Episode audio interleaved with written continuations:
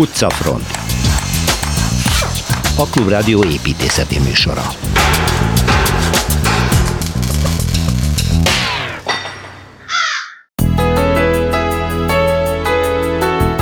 Andalúzia egyik gyöngyszeme már a vizigótok idején is erődítménnyel volt vétve ez a kisváros, Antequera, Szilveszter Ádámmal megyünk városnézőbe. A föld alatti katedrális, amit megnézünk, 10 méteres beállmagasságú, gyönyörű téglavörös falakkal és oszlopokkal, felette pedig egy lenyűgöző park. No, ti is találták, hogy víztározóról van szó, mégpedig a kőbányai víztározó, ahová Kelecsényi Kristóffal látogatunk. New Yorkban lebontották Brian Marcel első Amerikában tervezett családi villáját, úgy látszik, ott sem kimélik a műemlékeket, vagy legalábbis nem mindig. Erről füstölgünk egy kicsit Torma Tamással. Európa legrégebbi kórháza, ez ma is áll és működik Budapesten, a Pesti oldalon. Laci Bálint mutatja be a Rókus Kórház kalandos történetét. És megépül a Gellért-hegyi sikló, végre eltűnnek majd a Citadelláról a turistabuszok, de milyen lesz és mennyi lesz? Valton Imre a kivitelező cég ügyvezetője lesz a vendégem. Zubrecki Dávid ismét a török megszállás korának épületeik közül mutat majd egyet. Ez nem más, mint a Togyum Pasa dzsámia, amit később már keresztény templommá építették át. És ez a főutcában található, a kapucinos templomról van szó.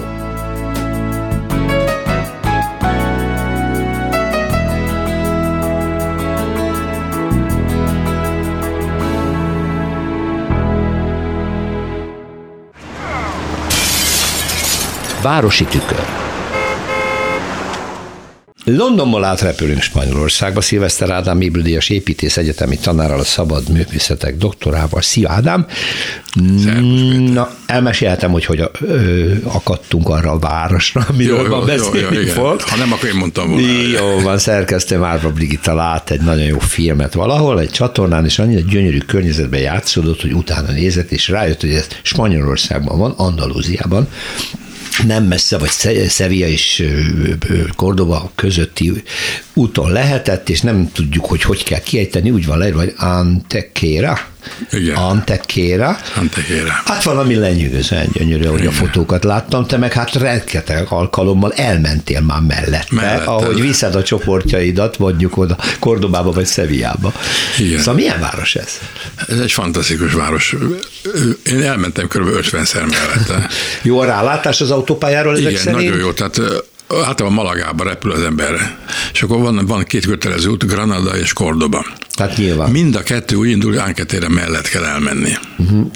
És Anketéra mellett van egy, egy, egy zsiratoár, egy csomópont, ami két autópálya találkozásánál van. Egyik a Sevilla Granada, az a A92-es, a másik uh-huh. pedig a Málaga Cordoba. Uh-huh. Úgyhogy ezt mi alkalm, minden alkalommal így külön, külön nem tudunk a két város megnézni. Tehát oda mentünk, visszamentünk, oda mentünk, visszamentünk.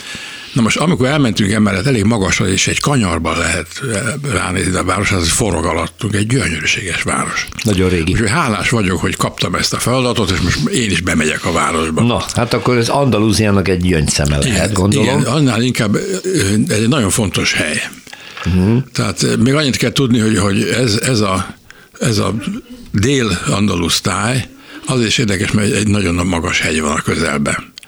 Ez a Sierra Nevada, ami megváltoztatja a klímáját. Ez egy szubtrópusi vidék, de felszáll meleg levegő, és, és hűti a, a lefe, lefe, a kicsapódó eső, elég gyakran vannak ki kis záporok. Most ez a város azért, azért érdekes, mert, mert tulajdonképpen egy apró mozdulaton múlott, hogy nem ez lett a, a andalúziai önálló autonóm tartománynak a fővárosa. És Sevilla lett. Sevilla lett, igen, Sevilla Tehát, lett. hogy kicsi múlott, hogy nem? Igen, igen. Annál is inkább, mert a történelmi szerepe fontosabb volt.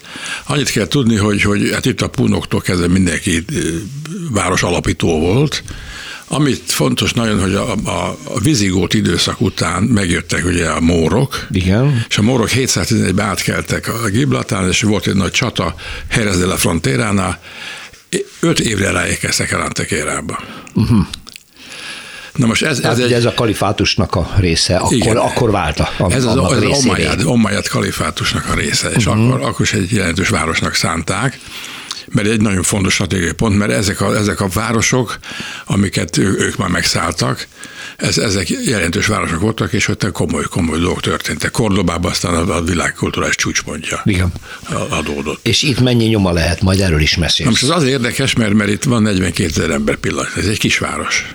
Egészen. Kisváros. Na most az érdekes, hogy amikor a morok elleni rekonkiszta elérte a várost, ez elég későn volt, 1410-ben, uh-huh. És ak- akkor úgy néz ki, hogy, hogy egy új idő kezdődött, mert valahogy azok a Nasrid mórok, akik Granadában maradtak, azok kivívták, hogy adófizetőként az, hogy maradhatnak. Na most ez, ezért itt meg kellett erősíteni a város, mert ez, ez a város nem volt ebben a státusban, tehát itt meg kellett építeni egy erődöt ami egyébként egy alkaszár, alkaszába, ami azt jelenti, hogy, hogy, hogy rangos lak, lak, lakhely és erődített. Tehát ha az ember a városban három nagyon érdekes pontot lát, amit a buszból is láttunk mindig, az egyik az, egyik az Alcaszába, egy domb tetején, mellette érdekes keresztény tornyok, erről majd beszélek. Másrészt itt a bronzkorból maradtak dolmenek.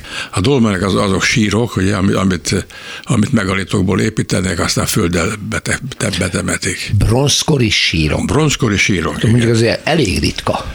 Már úgy, hogy ezek szabadon láthatók, az, az ritkaság. Hát nem? a bejáratuk látszik, mert Igen. ezeket meg lehet, nagyon szép a park. Uh-huh. Tehát három nagy, nagy dolmen van, de Menga, de Viera, és a harmadik az, az, az a legnagyobb, abban abba száz, száz sírhelyet is találtak. Aha.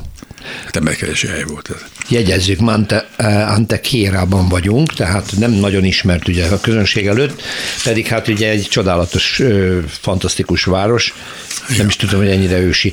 Modern... A másik, hogy, hogy, egy, egy, egy nagyon érdekes, furcsa nagy sziklatömb van. Igen, azt láttam a fotókon, és hogy Igen, ez a mészkő. Eltorkálnak hívják, ez, ez, is, ez viszont egy, egy, egy természetvédelmi terület. Na most El Torkán. El Torkál. Torkál. Ezek ilyen szoborszerű, Igen. fantasztikus képződmények. Kicsit emlékeztet engem az anatoliai göremére, csak az, az más más vulkáni kőzetből épült. Ez pedig mészkő. mészkő. és hát ezt is, ezt is eszi az idő. És, és így alakulnak ki ezek a furcsa formák. Vannak, igen, igen, igen, igen, a szél, a víz Nagyon szép. Ez, ez, is egy, ez egy világhíres dolog, éjjel-nappal látogatható ingyen. Azt is kell tudni, hogy egy nagyon fertil vidék ez, itt van egy tó, egy ilyen zumfos tó, aminek sós a, a vize. Hoppá. Alulról kioldott a, a kőzetekből sót, és itt egy óriás nagy flamingo telep, vagy egy világ legnagyobb flamingo telep. Ja, tehát akkor nem a tenger miatt sós, nem, hogy nem, nem, itt ragadt tengerszem lett volna, mert pár az is édes vizé válik egy időre, hanem a kőzetből old ki ő, sót, igen, és attól, igen, és attól na, igen. ez fantasztikus. Na most itt, itt ez, egy, ez mindig, mindig a gazdagság városa volt, mert tehát ez az egy igaz tipikus andalúziai sors, hogy nincs ipara, de mezőgazdasága és turizmusa van, és ebből él. Ennek a városnak a hangulata az azért érdekes, mert a, tulajdonképpen a, a, a mai látnivalók azok, azok a Reconquista győzelme után vannak. Megmaradt egy pár dolog, ami, ami de legalábbis inkább már Mudéhár stílusban épül. Ami azt jelenti, hogy erősen ott az arab hatás, a, de, de már benne keresztény, van a keresztény, a barokk. Igen, van egy, van egy kése, kicsit késve érkező barok, de még mindig hamarabb érkezik, mint Málagában. Érdekes mondani, az, az a 45 kilométer ez, ez jelentett valamit. Tehát lassan vonult a Reconquista. A, sok keresztény templom az, az, az körül van egy nevezetes, egy nagyon érdekes templom, ami pont oda települt a, az Alcázar romjaira, mert a csaták azért meg az idő kicsit rongálta. Megtépázta, Megtépázta. Van, van egy nagyon szép mirador, egy kilátópont, elég magasan van az ember, és lézál a város, ami körbe látja a, ezt a mészkősziklát, és az, ez egy nagyon érdekes templom, Real Santa Maria. És én látta az ember egy nagyon szép barokk tornyokat, Collegiata de Santa Maria. Ez, ez, ez, ez nagyon szép. Van egy érdekes, meg gótikus, neogótikus, uh-huh. és van egy, egy ilyen magas oromzata, ami viszont nem testes, hanem egy, egy, egy, egy, egy téglaépítmény, aminek van még ráadásul egy ilyen, egy ilyen kis harangtorony rajta, tehát ez kétdimenziós szinte. Nagyon szép egy, egy, egy Kármen templom, ami közel van ehhez, az egy kicsit lejjebb van, onnan is rá lehet látni a városra, az, az egy barok, egy nagyon zárt, tömör barok, az is érdekes, hogy, hogy a barok az későn jött oda, és, és ilyen késő gótikus épületekbe költözött be. Például a, a parókia belén az, az, az olyan, hogy egy tömbör ház, és egy fantasztikus gazdag, borjázó barokk belső van. Hát, ha valaki egyszer álljon már meg Antequérában, ez Andalúzia majdnem főváros. Majdnem főváros. Ahogy Szilveszter Ádámtól hallottuk, köszönöm szépen. Budapesti séta valóságos föld alatti katedrális, ahova Kerecsényi Kristóf történész most kalauzol bennünket. Szervusz Kristóf! Szervusz! Nem túloztam, ugye egy föld alatti Abszolút építmény, nem. az Ihász utcai kőbányai víztározó, ami hát valami káprázatos belülről, én csak fotókat láttam sajnos, de úgy tudom, te jártál ott. Így van, így van, és hát úgy gondoltam, hogy ha már beszéltünk az elmúlt időszakban a Gellért hegyi víztározóról, akkor erről a másikról is érdemes beszélni.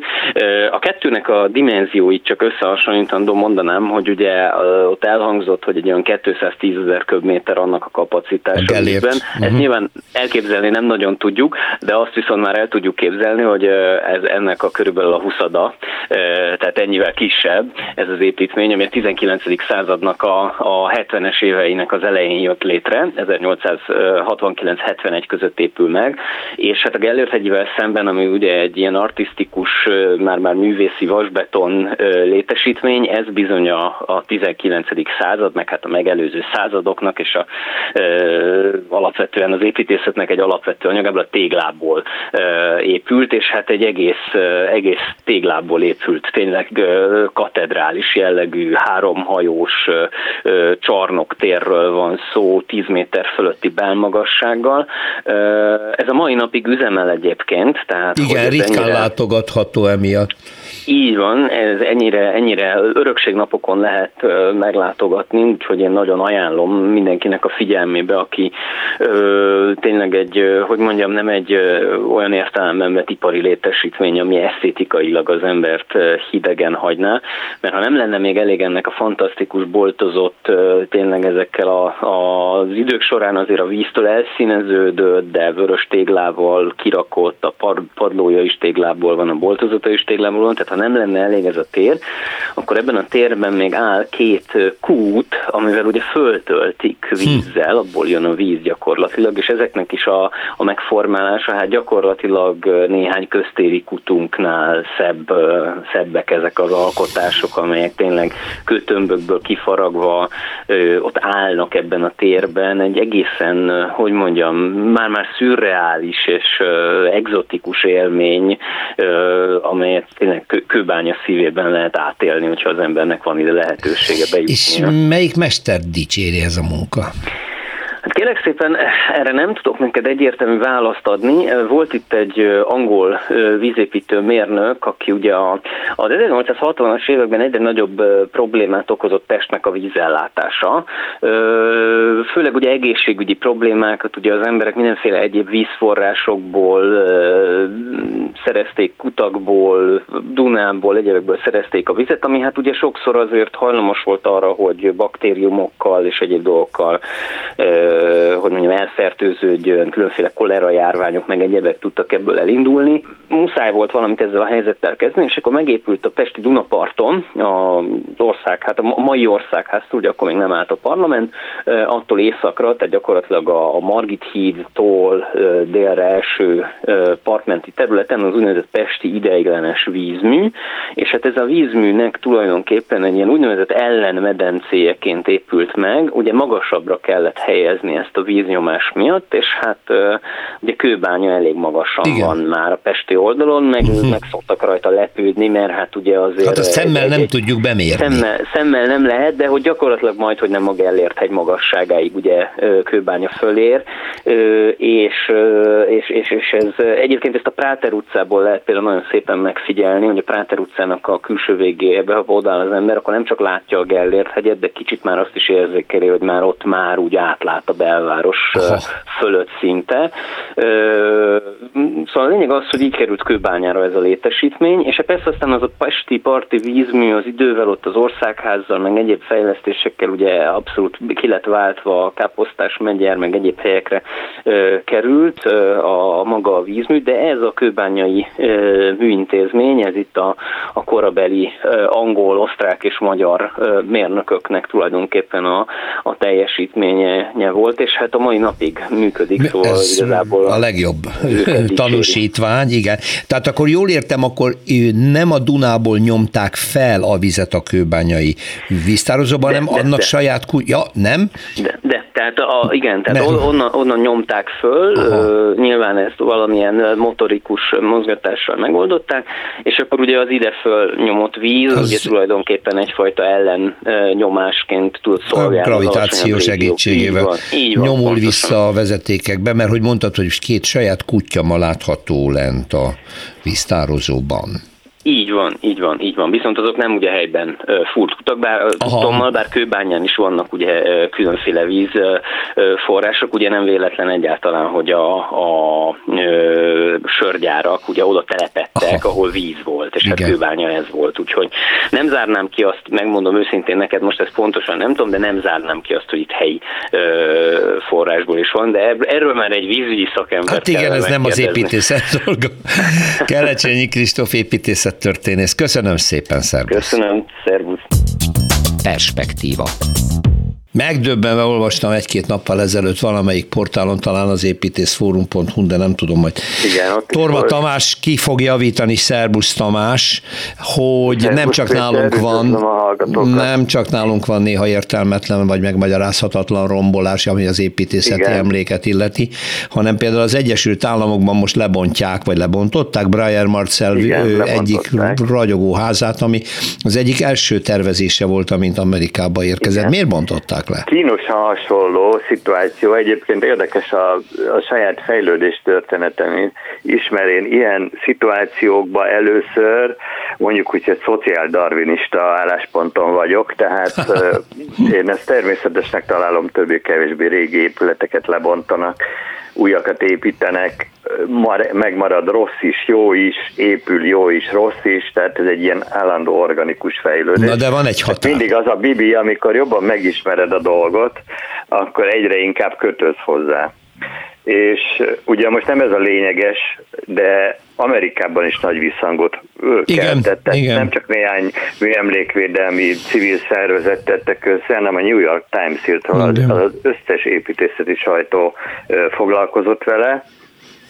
Mégpedig azért, mert ez egy olyan lakóház volt, ez New York közelében vagyunk egyébként, Long Islanden, közel Ocean Avenue egyébként az utca neve is, egy bizonyos Lawrence nevű településen, ahol 1944-ben épült, tehát az gyorsan számolok, akkor már majdnem 80, 80 év. év körül vagyunk már majdnem. Tehát bizonyos értelemben természetes, itt különösen arról van szó, hogy nyilván akkor az egy ilyen friss terület volt, már ott az ingatlanok értéke az egekben, és nyilván egy 80 évvel ezelőtti, egyébként egy egy hektáros telek, tehát nem, nem is olyan kicsi, de nyilván ez egy, ez egy szerény, mai családi házak, családi villák összefüggésében egy ilyen szerényebb épület. Különösen azért, mert földszintes. Tehát Igen, egy lapos tető általában hosszú. ilyen épületeket tervezett, a nagyon szépen illeszkedve a környezetbe, és ez is egy nagyon szép ház,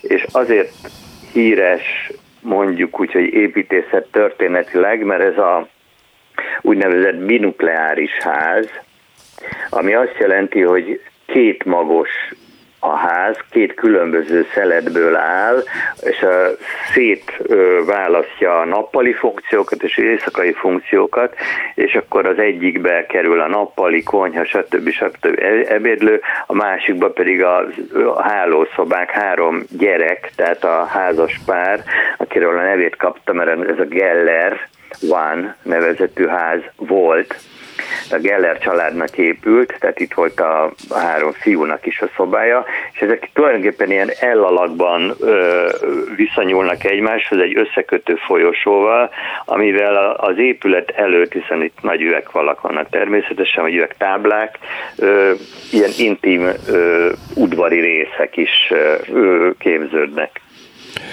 És az az érdekes, hogy az volt az érdekes, egyébként pillangó tető, az meg talán most is érdekes lehet sokaknak, tehát olyan lapos tető, ami befelé lejt, Igen, és egy nagyon jellegzetes. Szakban ugrál, hogy komoly publicitást kapott, tehát nyilván volt egy életforma változás is akkoriban, New Yorkhoz viszonylag közel vagyunk, tehát tehetősebb kiköltözők építettek ilyen villát, és az építészeti sajtó sokat foglalkozott, sőt, még egy kiállításba is bekerült, tehát a, a Modern Művészeti Múzeumban tulajdonképpen az udvarra 49-ben fölállítottak egy ilyen kiállítóházat, és azt is rengeteg ellátták. Jó, figyelj, de ez azért, ez, Tamás, ez azért is megdöbbentő, mert ugye nem is olyan régen nevezték el a Meta Metropolitan Museum Igen. egyik részét Brian Marcerről, hiszen Igen. ő egy világhírű, ugye Walter Gropiusszal együtt kezdtek itt, folytatták Amerikában, Igen. ők megkezdett közös munkájukat. Ez az első olyan ház, ezt akartam mondani. Ők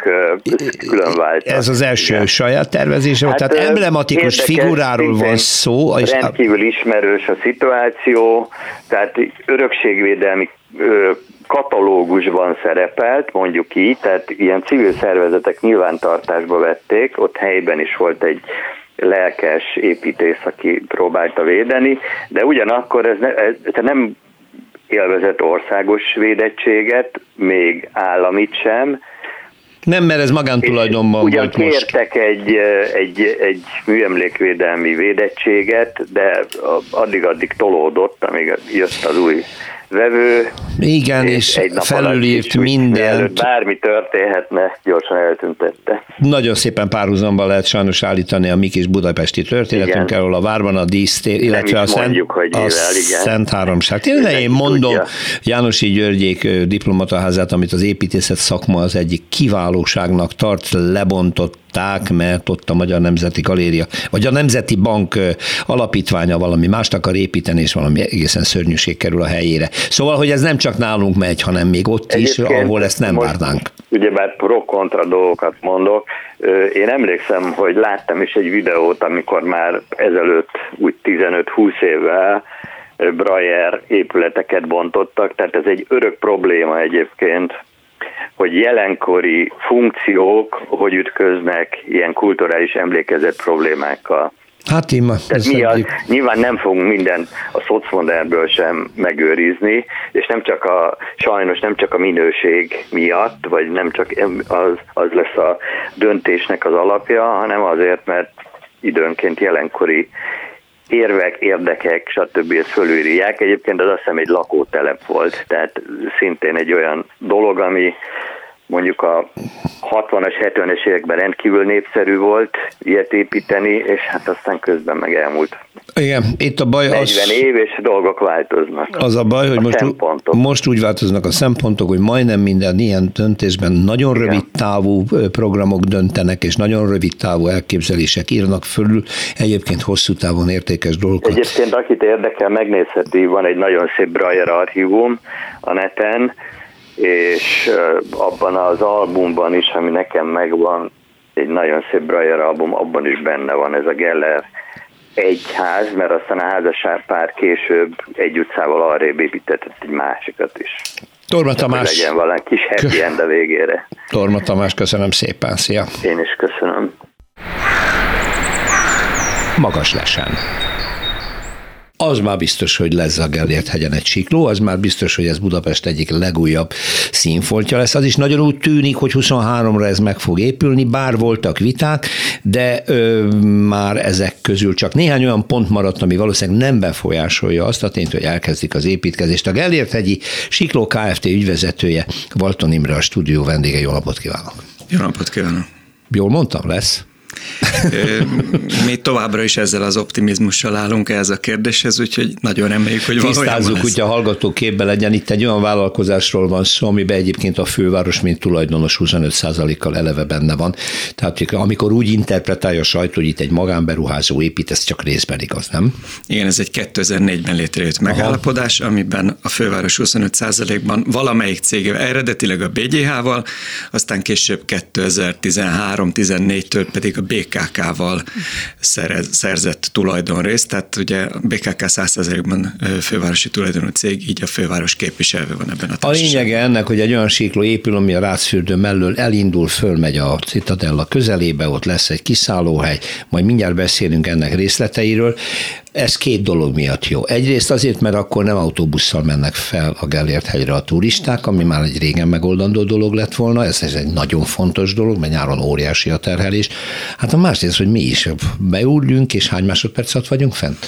Ennek van egy elméleti szám, hogy 72 másodperc alatt fölmegy, de ez nyilván szabályozható. Tehát Persze. ez a forgalom függvényében Persze, ez egy zárt fülkés zárt kabin, lesz? Zárt kabinú sikló, aminek a kapacitását most a korábbi tervekkel ellentétben megnöveltük egy kicsit, korábban 40, most 52 fős kabin. Oh, ez elég szép méret, igen. Hát egy kis busz. Még, ez gyakorlatilag busz két kabin váltja egymást ugyanúgy, Így mint, igaz, a, egymás, mint a Budavári siklónál. Egymás ellensúlya, mint egy lift gyakorlatilag igen. úgy működik, csak egy ferde pályán nem függőleges. Csak hogy ez a pálya nagyon érdekes. Ez elindul a föld alatt, aztán kibukik a szabadba, ott fent a hegyen, és ott landol. Miért? Így igaz. Ezt a szabályozási terv, amit az első kerület már 1992-ben. Mikor? 92-ben. Azt mindent, ez azóta napi Azóta van. benne van a szabályozási terv, ezen a telken sikló épülhet, és rögzíti azt, hogy az elején hegyaljaút alatt kell átmenjen a hegy gyomrában, megy egészen az Orom utca magasságig, és onnan jön a felszínre, és onnan pedig egy acél híd szerkezete jut el a Citadella Ez egy kéreg alakút, vagy egy valóságos föld Ez alatt? egy valóságos. Furt, tényleg? Ez egy furt. De milyen mélyen megy akkor?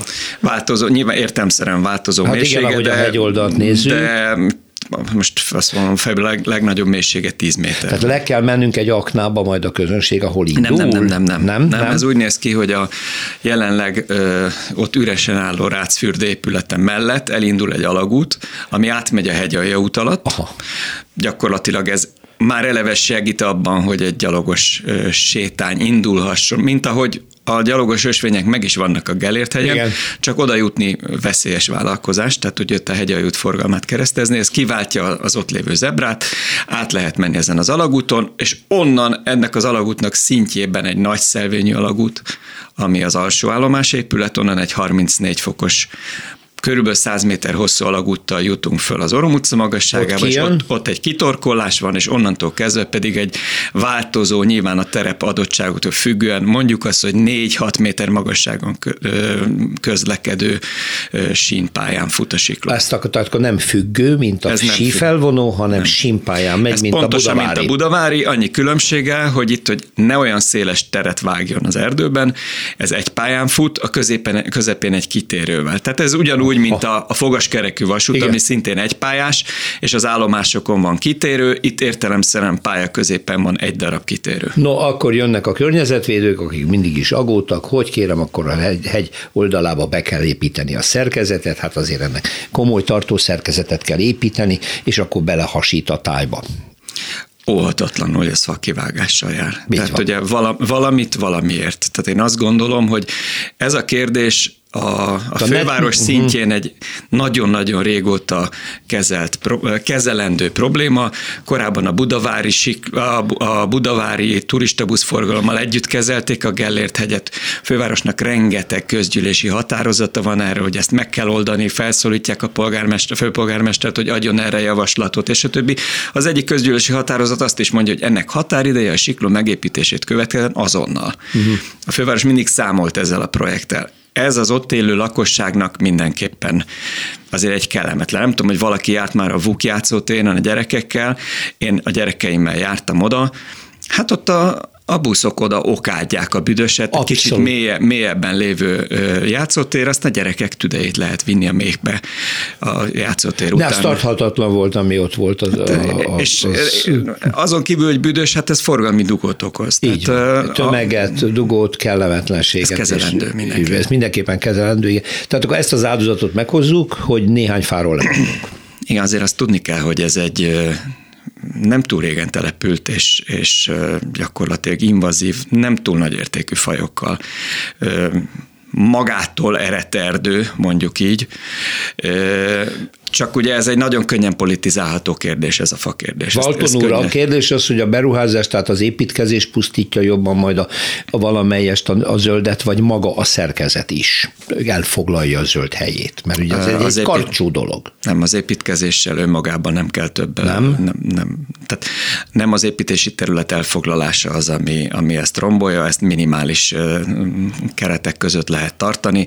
Önmagában az, hogy, hogy be kell vágni egy nyomvonalat, hogy a kabint nem érheti ö, semmi akadály, tehát ugye ezt a jogszabály meghatározza, hogy a kabintól jobbra-balra 60 centig semmi nem lókat be az űrszelvénybe. Hát ez veszélyes ezt, lenne. ezt idáig levisszük a, a minimális ö, határig, de hozzá kell tenni, hogy a fa pótolható, és mi ezt pótolni fogjuk, de, de hát valamit valamiért. A tervek azért valamelyest változtak, a legújabb változatban azt látjuk, hogy fent a fogadó részen, az érkező részen a Gellért tetején, a Citadellánál, ott lesz egy ilyen íves rámpa, amin lejönnek az utasok, és úgy mennek a hegyre. Ő elhangzott talán a főváros részéről, hogy, hogy ez túl nagy, hogy ez nagyon belehasít a látványba, a látképbe. Ez egy új elem, ezt mostanában tervezték, vagy pedig, ez, hogy ez vitatható? Nézd, ez valóban új elem az eredetihez képest, tehát itt most a nagy távlatokról beszélünk, tehát 2007-ben készült első építési engedélyezési doksihoz képest ez valóban új. Ahhoz képest nem új, hogy 2020-ban ezt már bemutattuk a főváros és a kerület illetékeseinek, Mm, semmilyen ellenvetés akkor nem volt. Nem is csak a vezetésnek mutattuk be, hanem szerintem egy 25-30 fős részvétellel a főépítész irodának, főtájépítész, első kerületi főépítész. Nem merült fel ellenvetés ezzel nem, kapcsolatban? Nem. Egyébként mit tette szükséges, hogy egy ilyen nagy íves... A valóság az, hogy ez az építész ötlete volt. Tehát ugye itt a, a közti Potyondi Péter és Tóth Balázs építészek fémjelzik ezt a, ezt a tervet. Az ő ötletük volt, ennek az ötletnek mindenki örült. Meg kell azt is jegyezni, hogy ez, ez tervtanácsot járt, és a tervtanács is kifejezetten egyértelműen támogatta. Ezzel párhuzamosan azt is javasolták, hogy a jelenleg meglévő két rondellát, ahol még kilátó pont, azt viszont érdemes ezek alapján megszüntetni, mert az egy flaster, az egy aszfalttal lebújt. Így van.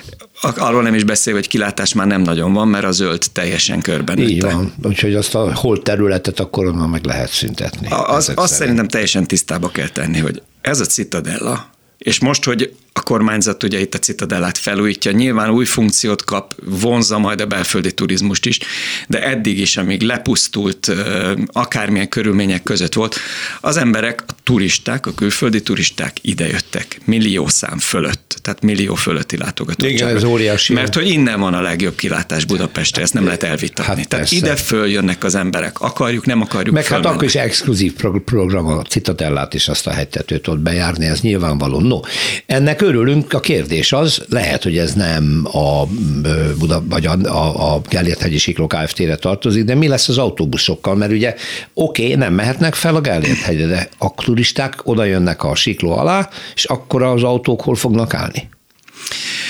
Eh, ahogy említette, ez valóban nem a mi feladatunk, annak ellenére, hogy amikor ezeket a első kapavágásokat, mármint előkészítés szintjén készítettük, akkor mi egy tanulmányt készítettünk a közlekedés Kft-vel, aminek kifejezetten az volt a célja, hogy, hogy egy alapos tudományos munkával vizsgálja meg, hogy mit lehet tenni a budapesti turistabusz forgalom kezelése érdekében. Ezt a tanulmányt 2007 vagy 2008-ban elkészítettük. egész Budapestre, egész Budapestre a turistabuszoknak a rendszerét? Igen, Aha. igen, igen. Ez érdekes konklúzió konklúzióval zárt ez a tanulmány. Tehát alapvetően nem az volt az ő mondjuk felfedezése, hogy hát kevés a buszparkoló, építsünk többet, hanem valójában azt kell megoldani, hogy hát nem menjen oda akárhova, akárhány busz. Tehát a moziba is úgy megyek, hogyha van jegyem. Ha nincs jegyem, nem megyek oda, meg nem fogom tudni megnézni a filmet.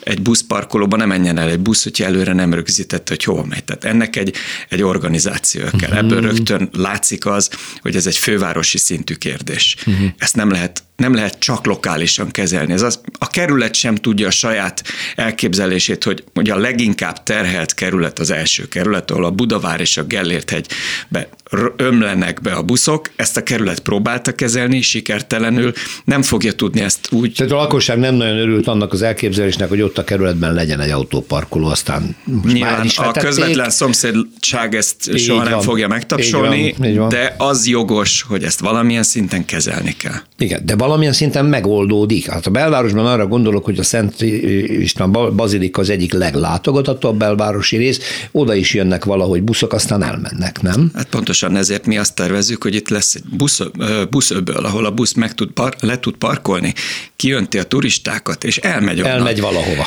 Az első keret ötlete, hogy ez kvázi egy, egy saját magáltal üzemelt, cirkulált, ilyen hopon-hopof jellegű uh-huh. ügyel oldja meg. Ez egy teljesen logikus megoldás. Külföldi nagyvárosokban is ez úgy működik, ahol túlterhelt a város, és nem bírja el a turistaforgalmat. A városon kívül a legjobban mondjuk megközelíthető ponton kiszorják a turistákat, és azt mondják, hogy van x perc, aki nincs ott, ott marad. Uh-huh. Tehát jön érted vissza ötkor, ha nem vagy itt ötkor, fogja a taxit. Így igaz. Egyszerűen. Igen. Jó, nyilvánvaló Tehát ez adminisztratív lenne. módon kezelhető. Igen. Tehát akárhogy is, egy tiltás is egy olyan dolog, hogy az emberek egy idő után tudomás. Ha nem mehet buszbe, nem megy busz. Egy idő után kénytelen lesz gyalogos zónává válni a terület. Ami azt gondolom alapvetően nem volna rossz, mert éppen ez a pontja mondjuk annak a, a Pesti korzó, Lánchíd, Budai korzó, Várkert bazár, most egy ilyen felújított mm-hmm útszakasz lett belőle, ahol már, már vannak miért oda menjenek az emberek, csak éppen az a sarokpont hiányzik, hogy mit csinálnak a Döbrentei tér környékén. Miért menjenek át az Erzsébet hídon a gyalogosok, amivel aztán vissza tudnának menni a Váci útra, vagy Váci utcába, tehát a, a Pesti korzóra. Csak ez a sarok nincsen meg, mert, mert miért menjünk föl? Mert nem tudunk följutni a Gellért hegyre csak úgy, azért nem egy egyszerű vállalkozás. Tehát ez azt gondolom, hogy ez a Gellért hegyi sikló megépülne, akkor ez a körgyűrű, ez a gyalogos körgyűrű valójában értelmet kapna, és ténylegesen egy gyalogos zónává válhatna ez a terület. Akkor még nagyobb területen ki, ki lehet szorítani a buszokat, mert a busz ezen belül bármely ponton leteszi őket, elmegy egy külvárosi parkolóba, az emberek gyalog ezt a nagyszerű belvárosi és belbudai részt meg tudják nézni, utána a busz majd jön értük valahol. Pontosan. Hát erre csak azt tudom mondani, hogy így legyen, jó? Reméljük. Tehát akkor 23-ban valamikor milyen határidővel tervezik, hogy készen lesznek, mire számíthatunk a siklóval? Nyilván van egy csomó bizonytalanság, hiszen a kivitelezés, ha elindul, gondolom régészeti feltárástól kezdve minden lesz még. Igen, ez eleve úgy indul, hogy most az már látszik, hogy idén nyáron már nem fog tudni menni, mert ugye a környezetvédelem azt eléggé határozottan tiltja, hogy vegetációs időszakban faírtás legyen. Uh-huh. Tehát ez azt jelenti, hogy augusztus 15 előtt biztos nem történhet Aha. fakivágás. Onnantól kezdve elindul egy régészet, mert ugye a régészet sem tud, amit eddig régészetből tudtunk csinálni, megcsináltuk, a többit már csak akkor tudja, hogy az érintett fák gyökere, ugye ő meg csak úgy lárpullár régészet miatt nem teheti tönkre a gyökérzónát, ezért akkor elindul majd egy régészet, két-három hónapot számolunk rá, és utána elindul majd a, a kivitelezés, amire nagyságlenek 13 hónapot számolunk, egy hónap próbaüzem, és utána a turistáké a, a sikló. Reméljük, Meg a városlakóké, mert azért nekünk is nagyon fontos hát, lesz. Az a, a Citadella tényleg egy, egy, mondjuk egy a szabadságharcosok kiállítása, múzeuma és a többi lesz, akkor az elsősorban belföldi. Én azt gondolom, hogy belföldi turizmust fog vonzani. Hát akkor meg fogjuk hívni egy olyan fázisban, amikor valamit láttunk a siklóval kapcsolatban. Köszönöm Valton Imrének, a Gellért Sikló Kft. ügyvezetőjének, és hát kezdjenek hozzá minél hamarabb, ezt lássuk. Köszönöm szépen. Utcafront. Zublecki Dávid építészeti szakíró sorozatában arról hallhattunk eddig is, most már több tételben, hogy Budapest területén milyen törökkori épületek maradtak meg. Most is itt van Dávid velem a vonalban, szerbusz. És már említetted, hogy, hogy ugye előfordult, hogy keresztény templomokat építettek át dzsámivá maguknak a törökök, sok helyen választották ezt az egyszerűbb formát, de most egy olyan helyet választottál, ahol a történet fordítva. Igaz, ugye? Igen, igen, valóban így van, ahogy mondod. A törökök azok tulajdonképpen semmit nem építettek fölöslegesen, tehát ők a meglevő infrastruktúrát használták, ahol szükséges volt újat építeni, csak ott építettek újat. Ugye nekünk például nem voltak fürdőink, ezért építettek fürdőt. De a templomokat azokat mindenhol átépítették, tehát azokat a, azokat a középkori templomokat, amiket ismerünk Pesten és Budán, beleértve mondjuk a Mátyás templomot, vagy a belvárosi plébánia templomot, azokat mind átépítették dzsámivá. Uh-huh. Viszont ahol ez kevés volt, ott építettek újat, és mondjuk például egyébként ez, ez a városon kívül is igaz, tehát mondjuk az Esztergomban építettek újat, de mondjuk a Pécsi dzsámia az egy, az egyik keresztény templom átépítése. Igen, igen. Tehát építettek újat, és ez a kapucinus templom a főutcában, ez a budai vigadóval szemben álló kicsiny, ma romantikus stílusú templom, amely eredetileg dzsáminak épült. Sőt, nem csak dzsámi volt, hanem, hanem egy, tulajdonképpen egy ilyen kis egyházi központ, mert tartozott hozzá iskola, tartozott hozzá annak idén természetesen fürdő, stb. stb. és dzsámi is természetesen. Ezt, ezt aztán, amikor visszafoglalták Budát a töröktől, akkor fordítva zajlott le ez a megszokott történet, és ezt a dzsámit alakították át keresztény templommá. Látni ebből ma valamit? Valamilyen eleme, eleme megmaradt az egykori ma, török épületnek? Ma látni, ma látni, ugyanis ugye rengetegszer építették át ezt a templomot, és az legutolsó felújítás, ami már ugye a, a 20. század második felében történt, ott már ezeket a középkori elemeket kibontották és láthatóvá tették. Ha valaki nem tud bemenni a templomba, annak is érdemes azért megkerülni, vagy megnézni a déli oldalát, mert ott a falon megfigyelhetők a szamárhát íves ablakok, amelyek kifejezetten ez az oszmán török építészetnek a jellegzetességei, de ha valaki bemegy, akkor belül is megtalál egy ilyen klasszikus dzsámikra jellemző fülke kialakítást, amely, amely nagyon tipikus eleme ennek az építészetnek. Maga, az, maga a templomot amúgy rengetegszer átépítették, mert szegény tényleg minden, minden ami, ami megrázhatta, az megrázta, tehát a földrengéstől kezdve az árvízen keresztül szétlőtték a, a vár 48, már 1848 vagy 49-es visszavívásakor kapott találatot a, a világháborúban, akkor gyakorlatilag teljesen beszakadt a mennyezete. Tehát nagyon elbánt vele a, a, a, az idő, és mindig az aktuális stílusnak megfelelően építették újjá, úgyhogy kívülről ezt a romantikus stílust viseli magán, és belül hát egy ilyen nagyon vegyes, kicsit barokkos, de azért többnyire ez a 20.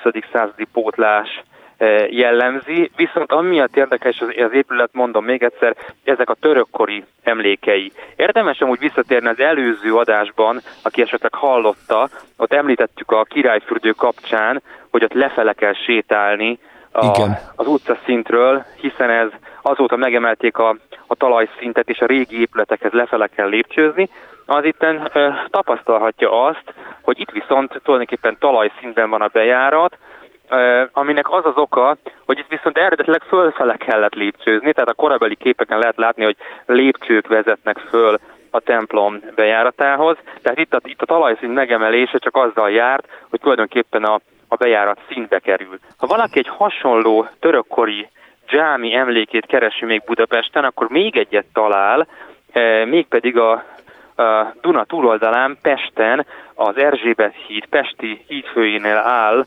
a belvárosi plébánia templom, ami talán az egyik kedvenc épületem abból a szempontból, hogy, hogy azon az egyházon a teljes Budapest épült építészet története végig követhető a római kortól a kortárs építészetig, és természetesen a, a törökök is rajta hagyták a nyomukat. Hát részint ugye sajnos pusztítással, mert hogy a reneszánsz faragványoknak a, az arcképeket leverték róla, mert hogy az emberábrázolást nem til- tiltott, igen. Viszont ott is kialakítottak egy ilyen keletelt, mikráb, ilyen imafülkét, amelyet ö, ö, sikerült rekonstruálni, és ha valaki bemegy ebbe a templomba, akkor ma is megnézheti. Igen, ezt már korábban is említetted, hogy ez a belvárosi plébánia templom a építészet történetnek a makettje tulajdonképpen, hogyha abszolút, a különböző abszolút. korok rétegeit akarjuk látni. Nagyon izgalmas kaland volt. Köszönöm szépen Zubrecki Dávidnak, szervusz. Én is köszönöm szépen, viszontlátásra. Utcafront. Ispotály ez a kórház eredeti elnevezése, amikor még nem klasszikus kórház, hanem ápolóhely volt, és főleg háborúk idején volt fontos a szerepük. Budapesten is jó néhány olyan épület van, ami ma már kórház, eredetileg ispotály volt, és Laci Bálint most bevezet bennünket egy budapesti történetbe, egy pesti történetbe, egy klasszikus patinás régi kórház épületbe. Szerbusz Bálint, még hozzá a belvárosban, itt van az orrunk előtte. Ki gondolta, hogy ez ennyire régi? Ez a Rókus kórház, ugye? Tökéletesen. Hát a Rókus Kórház Budapest legrégebbi kórháza, de Európa egyik legrégebbi kórházaként is több mint 200 éve készült. Nagyon-nagyon sok érdekes vonatkozása van. Két személyes vonatkozással hadd kezdjem az elején. A műsor kedves szerkesztője Árva Brigitta, ugye közismerten. Az ő édesapja itt volt orvos, oh. illetve az én nagyapám pedig műszaki vezető még az első világháború előtt. Na, nem véletlenül lettél te mérnök kutató. Igen, hát ez egy olyan rossz családi hagyomány.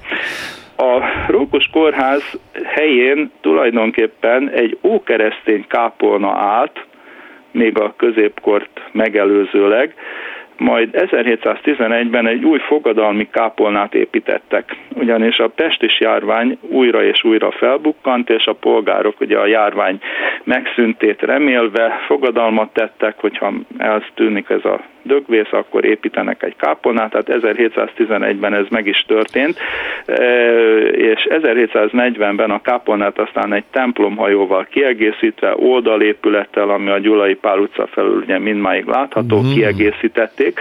Most már itt volt egy nagyon aranyos történet, ugyanis ehhez a kápolna és templom építkezéshez egy köztörvényes cselekmény is hozzátartozott, no ugyanis rendszeresen dézsmálták, lopkodták a felhalmozott építőanyagot. És egy éjjeli őri szolgálatot egyben egy remete szolgálattal is egybekötöttek, tehát egy hivatásos remetét fogadtak meg az építkezés anyagainak az őrzéséhez. Ennek a remetének feladata volt ugye ez a security tevékenység, azon kívül hát rendszeresen imádkozott, gyertyát gyújtott és öntözte a környékbeli növényeket. Ez a hivatásos remetei munkakör 1808-ig a Pesti magisztrátushoz tartozott, és hát akkor meghalt az utolsó remete, és nem fogadtak újabbat. A templom mellé 1781-ben egy szegényház épült, ami aztán kórházzá alakult, és hát ez volt az a gyámoltalan szerencsétlenek Pesti menháza, amelynek a felirata egy nagyon szépen faragott latin szöveggel máig látható a uh-huh. bejáratnál. Uh-huh. Tehát akkor a, még nem gyógyítóhely, csak... Uh, először men- szegényház lett, szegényház. de aztán rájöttek, hogy hát ez nem csak ilyen szociális létesítményként kell használni, hanem gyógyító tevékenységet is folytasson. Nagyon sok fontos és érdekes orvosi tevékenység lett bevezetve, hiszen az első oltópont, a himlőoltás elleni önkéntes oltakozásnak a helyszíne itt valósult meg az 1800-as évek legelején. Na már is itthon vagyunk az oltóponttal, igen. Aztán a kloroformos altatást itt vezették be, ami megint csak egy orvostörténeti jelentőség, tehát a korszerű sebészetnél ugye hát nem él, éber állapotban kell a szegény beteget nyiszitálni, hanem elaltatják. Egy nagyon furcsa mozzanat volt, hogy akkoriban az élő állapotnak és a holt állapotnak az egyértelmű detektálása nem is volt olyan egyszerű dolog, úgyhogy létesítettek egy külön termet a tetszhalottak részére, és ehhez a külön teremhez tartozott egy Glockenzug, azaz csengőhúzónak nevezett objektum, ami arra szolgált, hogyha valaki ott mégis fölélet, akkor ezzel tudott jelezni, hogy hát akkor őt onnan hozzák ki. Ha. Ú, de nem volt ez veszélytelen, akkor ez a korai altatásos módszer ezek Hát szerint. egyáltalán nem volt veszélytelen, és hát aztán a kórháznak volt megint jó egy néhány furcsa tevékenysége, ami hát orvosi szempontból nyilvánvaló, de manapság egy kicsit bizarnak tűnik.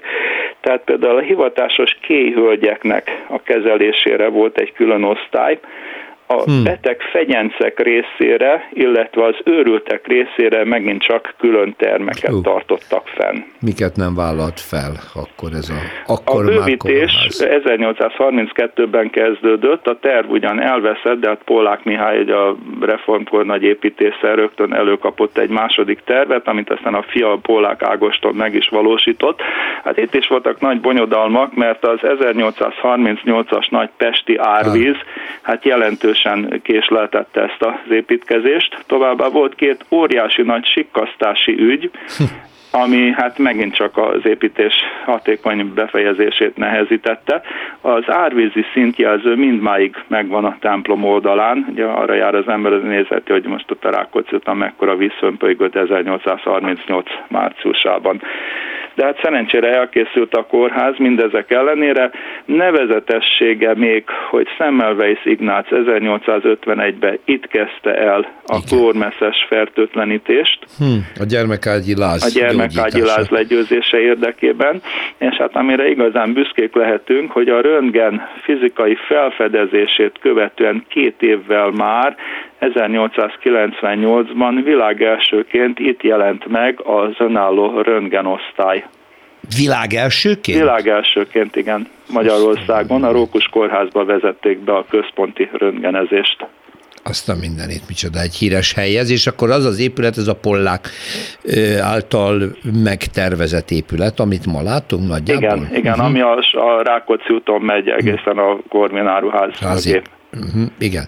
Szegény veszélyeztetett épület volt a metróépítés miatt állítólag. Nagyon sokszor volt róla szó, hát ötször építették át, és mind a 1780-as évektől kezdve, hogy amikor először hát ez kórház, szegényházként, illetve kórházként elkezdett épülni, öt átépítés mindegyikét megelőzte az a vívódás, hogy hát esetleg bontsuk le az egészet, mert hát már korszerűtlen, meg, meg nem érdemes rákölteni, de hát azért végül is mindegyik megmaradt még a metroépítés ellenére is. Hála a jó Istennek, itt van a... És hát mindmáig jól működik ki tudta, hogy ilyen régi története van, és ki tudta, hogy orvos történeti szempontból ilyen események kapcsolódnak hozzá.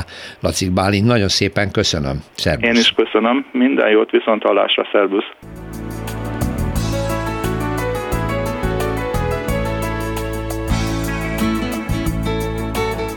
Köszönjük a figyelmüket, az utcafrontot hallották, a műsort Árva Brigitta szerkesztette és Rózsa Péter vezette. Egy hét múlva várjuk Önöket.